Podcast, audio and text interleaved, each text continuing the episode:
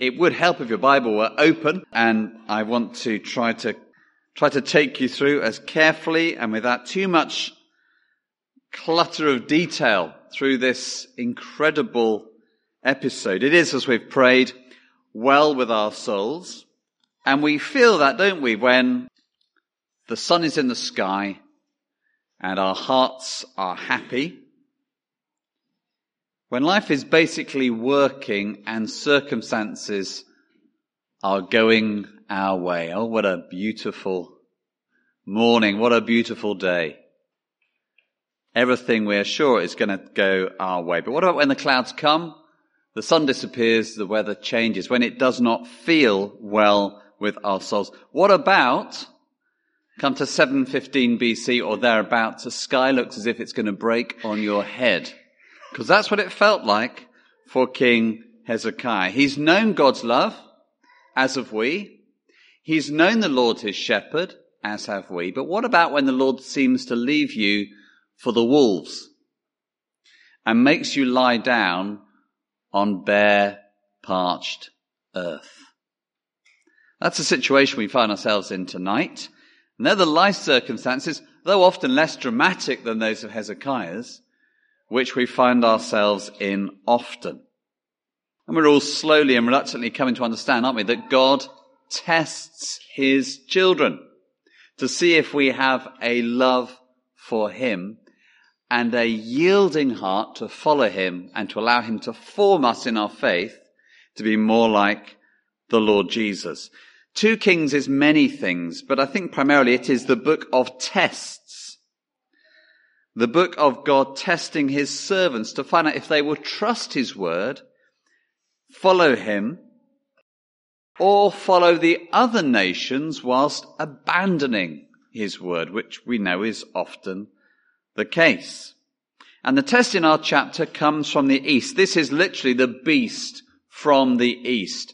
This is the great terrifying Assyrian kingdom and empire, which is steamrolling its way eastwards all the way towards the land of Israel. When it had overrun and subdued Israel, that's chapter 17, now sets its sight on the southern kingdom and the aim is to occupy Judah, to smash Jerusalem and to extend the Assyrian empire all the way to the Mediterranean. Now what we're looking at this evening and next week, chapter 20, and actually chapter 20 is I think even more exciting and perhaps important than chapters 18 and 19, but we'll see. What we're looking at this evening occupies 11 chapters in the Old Testament. 11 chapters. Three chapters here, and then two chronicles has the chronicler's take on this incident of Hezekiah's reign and his response to it. Two Chronicles chapter 29, right through to 32, and then Isaiah four chapters of Isaiah, Isaiah 36 through to 39. And the historians of Isaiah know that this is such an important episode in the life not just of Hezekiah or the people of Jerusalem and Judah, but in the purposes of God, that it gets this massive and detailed attention. And the lessons of faith and how to stand in times of testing and trial are absolutely legion. There are so many. There are four things I want to show you tonight, but I think it'd be helpful if we just set the scene as the historian does for us and just glance down please at 18 verse 3 to get a sense of his esteem on King Hezekiah, which is enormous. Hezekiah did what was right in the eyes of the Lord, just as his father had done. His father David had done. What did that look like? The destruction of false worship, verse 4, smashing sacred stones, removing high places, cutting down Asherah poles, breaking to pieces the bronze snake Moses made, which turned into a worthless idol for them. Verse 5, Hezekiah trusted in the Lord. Listen to this. There was no one like him among all the kings of Judah, either before him or after him. He held fast to the Lord and did not cease to follow him, etc etc. And God gave him success, verse 8. From watchtower to fortified city, he defeated the Philistines as far as Gaza and its territory. But when the new king of Assyria is on the march. Well, King Hoshea of Israel cannot stand against him, and will Hezekiah be able to stand against him himself? So here's the first of the four little parts of this section I'd like us to look at. Verses 8, 13 to 26. This is a massive crisis for Hezekiah and his people. Assyria, having routed the northern kingdom, turns its attention in the 14th year of Hezekiah's reign to Judah and eventually to Jerusalem. It's as if King Sennacherib is putting a noose around all the Judean cities, but none of those towns or cities are the prize. Jerusalem is the prize. And it's a, it's a slow build up of pressure and terror and despair for those in Jerusalem as city after town after city after town falls to the military machine of Assyria. How does Hezekiah deal with this? First of all, like King Ahaz we saw last week, he, he buys off the king. He gave him, verse 14, all those talents of silver and of gold from the temple treasury and really buys some time. He has to use his own money from the royal palace as well. And the next verse, he even has to strip the gold off the doors and doorposts of the temple to give it to the king. Now the historian doesn't comment. Was that craven unbelief? Was that foolish and weak capitulation? Or was that strategic and wise? I strongly suspect that the historian thinks it's, it's the first, but no comment is made at this point. But we know that you can't always stand up to bullies. Sometimes they just have the upper hand. They have a bigger gang. And you will get the black eye. So maybe this, this is not so bad a strategy for, for, for buying time. But as we know, when you, when you can't or you won't resist a bully, they'll always come back to you. They'll always be waiting for you round the corner. And they'll thump you harder next time. So Hezekiah has paid for his breathing space, but it's as if the king is sitting on his chest. And he knows it's only a matter of time before things get worse. Unsurprisingly, the king hears very soon from the king of Assyria. He comes and brings a message of intimidation to the city walls. We pick up the detail from verse 18. So it's a, it's a, lengthy bit, but let's just take some detail. Essentially, it's a message of intimidation. And there are three scary, intimidating lines to it. Firstly, verses 19 and 20. Your confidence is misplaced. You have no reason to be confident at all. They're empty words, as the commander says. Secondly, your reliance on the Egyptians is a total mistake. Verse 21, they will let you down. And verse 22, your God is missing in action. So you've got a misplaced confidence. It's a mistake to trust the Egyptians and your own God is missing in action. After all, he says, isn't your God the one whose high places and altars Hezekiah removed, saying you must worship before the altar in Jerusalem? Now here there's the Assyrian take on Israelite theology is pretty shaky. And, and there are gaps in his understanding. He can't believe, as somebody who happily worships all sorts of gods in all sorts of shrines and graves and temples, that cutting down the sites of religious worship is going to lead to a strong faith or a God or gods who are happy with you. He doesn't understand that Hezekiah was actually doing the right thing. For him, it was just basically that if you, if you, if you placate your gods and keep them on side, they'll return the favor by helping you defeat the enemy. So he feels that, that Israel's God has gone missing in action. He carries on then. You don't just intimidate, you spell it exactly what you want from the one you, you choose to bully and pick on. And he says, verse 23, in essence, give in. But with give in, the next verse comes, hey, we'll reward you. We'll, we'll make it worth your money. So that's the same verse effectively. Give you 2,000 horses. Which ancient nation at that time was famous for its horses? It was Egypt. So Israel is saying, don't rely on Egypt. We'll give you some military hardware if you can put mounts on them. So give in, you'll get your reward. And verse 25, get this, he's saying. This is where the pressure ramps up. He's claiming to come with divine mandate. Not the mandate of his own Assyrian gods, but the mandate of the Lord, who himself told me to march against this country and destroy it. Well, we've no evidence of that. It's most likely that he just made that up. That ultimate religious power play to beat Hezekiah into submission. It must have been terrifying. Very scary indeed.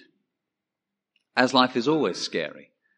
And as it never seems well with our soul when circumstances seem so dominating and terrifying and we can't think or behave our way out of the situations which surround us. But it's always that moment where we have to ask deep questions of ourselves and our faith. Are circumstances king? Do our circumstances rule the heavens and the earth? Or is God still the king, ruling our circumstances as he rules the whole heavens and the whole earth? Will the bullies of this worldly power boss us around? Will we keep on trusting, keep on submitting, and not losing our confidence in the Word of God and what God declares? Hezekiah is in this massive crisis. And he must choose to worship circumstances or his covenant keeping God. And so must we. Do we worship the reality we can see or the God who orders and guides reality? Martin Luther once said this very famous, he's, he's such a soundbite preacher. Martin Luther once said that prayer, study, and temptation make the minister of God. Prayer, study, and temptation make the minister of God. And that's too important a line to keep just in the theological training halls and colleges. Let's take it out and make it ours. Prayer, study, and temptation make every disciple of Jesus Christ. None of us grow without prayer. None of us grow without studying God's word and his ways. None of us grow without the temptation. And particularly with temptation to fear and to despair. And Hezekiah's had a very blessed, very comfortable, very fruitful life in discipleship, but now comes a temptation to despair and panic. And only a robust, believing prayer and a close attentiveness to the Word of God will get him through and will get us through. And we'll see God intervening to bring his kingdom as he deals with his enemies. So massive crisis leading then secondly to a mustard seed faith. 19 verses 1 to 7. That there's another round of incredible pressure brought upon the king and his commanders in the second half of chapter 18. But we're going to pick up at verse, at verse 1 of chapter 19. The message of the threats and the taunts is brought to King Hezekiah, and there's a sense in which he, he breaks, or he is broken. He, he tears his clothes, he puts on sackcloth, he goes to the temple. He sends one of his civil servants, a couple of them, to Isaiah. And they tell Isaiah the prophet the message. This is what Hezekiah says. What he's saying is it's, it's awful. It's like the worst day you could ever imagine in your life has come to me and this city. This looks like the end. The end of his reign, the end of his freedom, the end of his city, the end of the kingship. The end, perhaps, of the promises of God. But look at verse 4. And this is just a tiny, tiny ember of faith. Just alive. Or if you prefer the image the Lord Jesus Christ brings to us, this is faith as small as a mustard seed. Tiny, tiny in the palm of your hand. Verse 4, chapter 19, it may be that the Lord your God, notice, not the Lord our God. Isaiah, you're the religious professional. You've been to theological college. You must have a massive faith. It may be that the Lord your God will hear these ridiculing words and rebuke him for the words the Lord your God has heard. Pray, Amos, please, Isaiah, please pray for the remnant that still survives. The answer comes back. And it's a good word, isn't it? Because it's not just Isaiah's best pastoral counsel over a cup of tea. This is the word of the Lord. Do not be afraid. You've heard Hezekiah. God says to Isaiah. And God is effectively saying, I've heard. I've heard these words of blasphemy. God has heard and God is bothered about what is being said against him and claimed in his name and threatened against his people. Listen, says God. I will deal with this man. He will return and he will face a swift and a devastating judgment.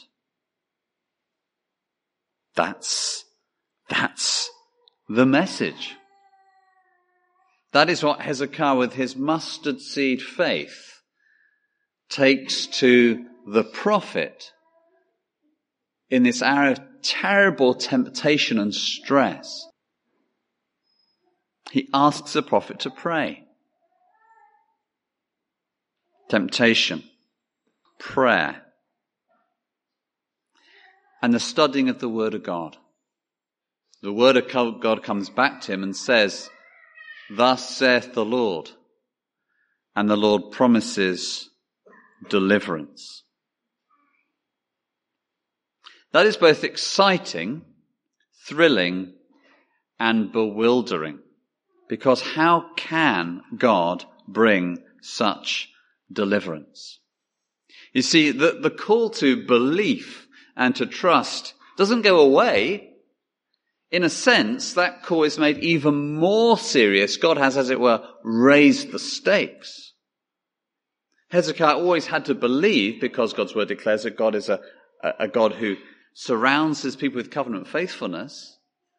Now he's got an additional word, a reinforcement of that, with the expectation that he stands firm. And you've heard it said many times, it will always bear repeating. It's not the size of our faith that matters. It's the strength of the God we put our faith in. It's his integrity. It's his commitment. It's his resolve to act for the honor of his name always. Whenever he acts for the honor of his name, he's working for the good of his people.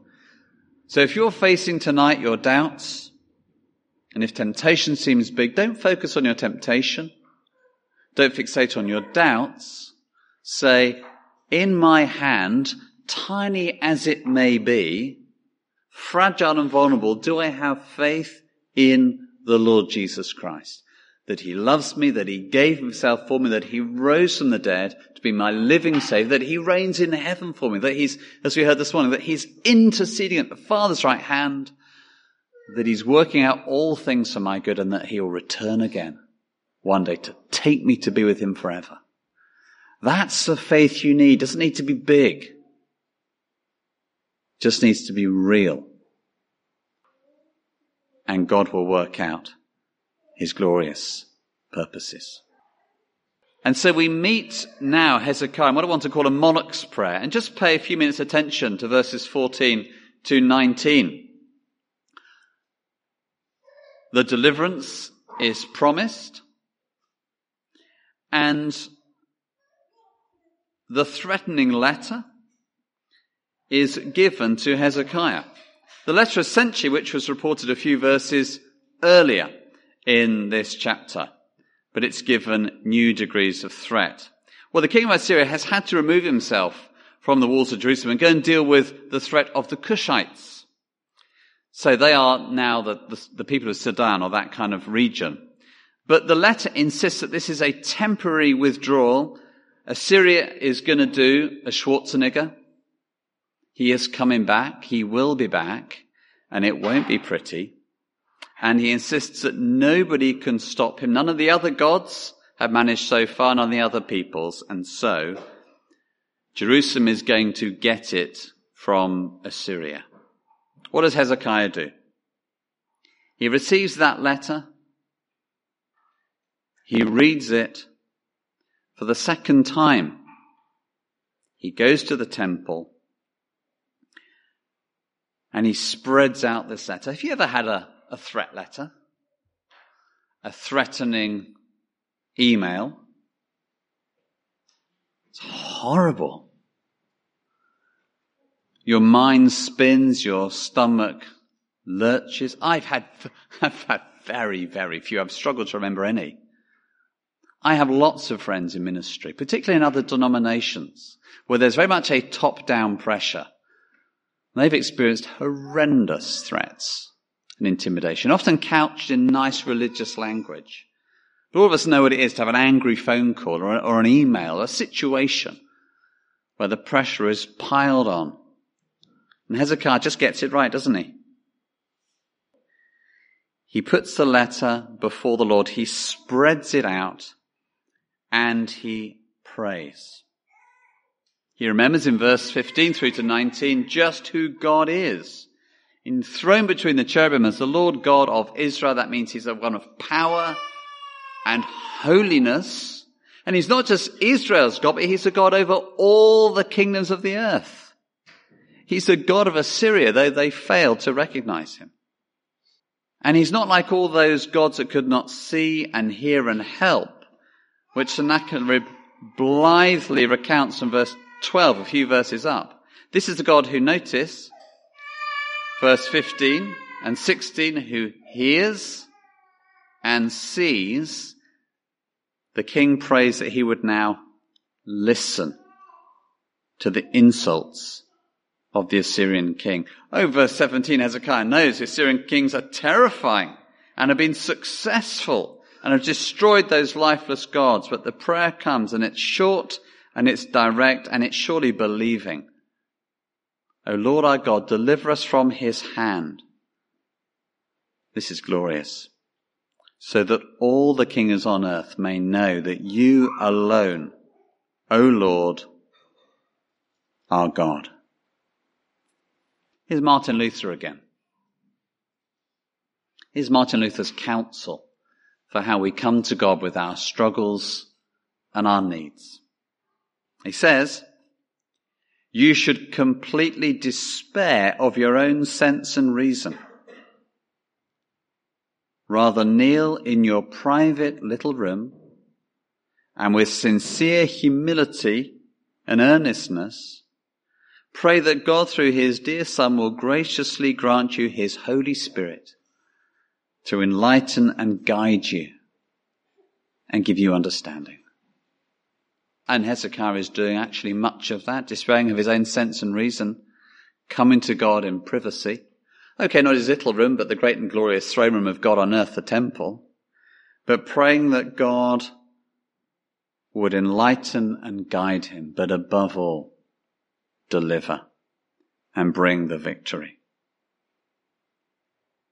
And we cannot think of an earthly king praying in this earnest intense way before the God of heaven, before our thoughts are led to God's appointed king who didn't spread out a letter, but at Gethsemane spread himself out and lay prostrate on the ground. Who prayed in that hour of temptation and crisis and evil. When it wasn't an earthly king raging against him, but the powers of hell and the person of the devil. He pleaded for his people. And he pleaded for himself for faith and courage to trust God's word and to rely upon God's strength. And he was heard. His prayer was heard, Hebrews 5 7 tells us, because of his reverent submission. The great King, King Jesus, lies before his Father and wants the Father's will to be done, and that all the kingdoms on earth might know that he is God. And then he rises and goes to his betrayal and his arrest and the cross and death. And through death, he goes to victory because he prevails through prayer. And he sees and brings what Hezekiah sees God bringing unmistakable grace. Verses 25 to 37, our final section. It's another word from God, and it's again through Isaiah. And the word from God against the king of Assyria, verse 21, is a word of mockery. God mocks his enemy. So many interesting things to see in this word from Isaiah, but just to pull out just a couple of things. Look at verse 25. God is speaking, and God is speaking to and about the king of Assyria. That God, what's he saying, verse 25? He planned the devastating success of Assyria. This was God's plan and purpose. The laying waste, the expansion of empire was down not to the gods of Assyria, but to the God of Israel, working out his strange purpose. But the God who worked out this purpose, that Assyria for a season should rule, is a God who knows the very heart of the king of Assyria. Look at verse 27. I know where you stay and come and go and how you rage against me. The very one who's given him the riches of the earth is the one his heart hates. Well, isn't that a true thing? Some of those with the most of God's blessings in their hearts hate God and defy him and inwardly rage against him and his power. God knows his godless heart and therefore God will give him a taste, verse 28, of his own punishment. The Assyrians were famous for hooking the noses of their prisoners, chaining them together with other prisoners, and carting them off. Well, that, Sennacherib, will be your treatment. And Hezekiah, as Isaiah turns to his own king, will get a taste of what? Poverty, hunger, siege food, death? No. He will get a taste of his own crops and vineyard. This city, which was already under siege with an exhausted king and people, will have a future. Verses 30 and 31. Not just will their crops and vineyards take root once more, but they will take root and be fruitful. And marching out of their gates will be a band of survivors. Well, Hezekiah can't work this out. It doesn't depend on Hezekiah. The zeal of the Lord Almighty will accomplish this. And he won't accomplish it through a costly, devastating, terrifying battle. Not one bow will shoot a single arrow. The siege ramps will not be set, verse 32. God, verse 34, will defend the city for his sake and the sake of David his servant. Which seems like some riddle, doesn't it? How can God do this? How can any army be defeated like this? Are the people of Jerusalem going to walk outside the city gates and, and pick some flowers and pop them down the barrels of the Assyrian infantry and they'll go, oh yeah, peace man, what a good idea, we'll just leave. We don't really know what happened. Here we go, the whole, the whole climax of these two tooth-grindingly tense chapters. That's a great phrase, isn't it? I read that about a film once. They are tooth-grindingly tense. And we don't know how God achieved this victory. Did they have a mass awful outbreak of deadly food poisoning? Were they led into some sort of mass hysteria that in their panic and confusion they just killed each other? The more options you go through, the harder it is to find an answer. And anyway, the only answer we need is the one which is in the text. That this army, 185,000 strong, in a night had vanished was destroyed. The angel of death passed over, struck down this army so that they were just dead bodies. And it is a Passover, isn't it? We are, I'm sure, meant to think of Egypt and that night. God saw his enemies and he put them to death. Those ancient Israelites didn't fight against the Egyptians. These contemporary Judeans didn't fight against the Assyrians. But the angel of the Lord achieved his victory. God's enemies who wanted the death of God's treasured son and all of his subjects are struck down by his avenging angel unmistakable grace. And God's word always comes true. Because that Assyrian king, though he had managed to get back to Nineveh, was cut down with a sword, as the prophet said he would be. So where does this episode end for Hezekiah and where does it end and begin for us? Unmistakable grace deliverance, freedom, worship, glory, almost unbelief at the sudden dramatic intervention of God to free his people. We have the same Passover God who passed over the judgment we deserve that he might strike his own son to make us sons and daughters, trusting in Jesus. So what will make us disciples like Hezekiah, men who are righteous, women who are righteous in God's sight and who do God's will? It is temptation. It is when the facts are not the facts we want, the facts which seem to disprove God's reality and his care, but when those facts and circumstances come and the temptation to despair come, we go back to God's word. We hear the promises. We humble our reason and our understanding and by grace we receive them. And we pray in our desperation that God would take our belief and make us believe more and work out a salvation all of his own doing with unmistakable grace that we and many others would know that our God is the God of the whole earth. Should we worship him and entrust ourselves to him? Lord, this is an extraordinary, intense, tense episode. And it's set here in such detail. Because though we will never rule people, and no international hostility.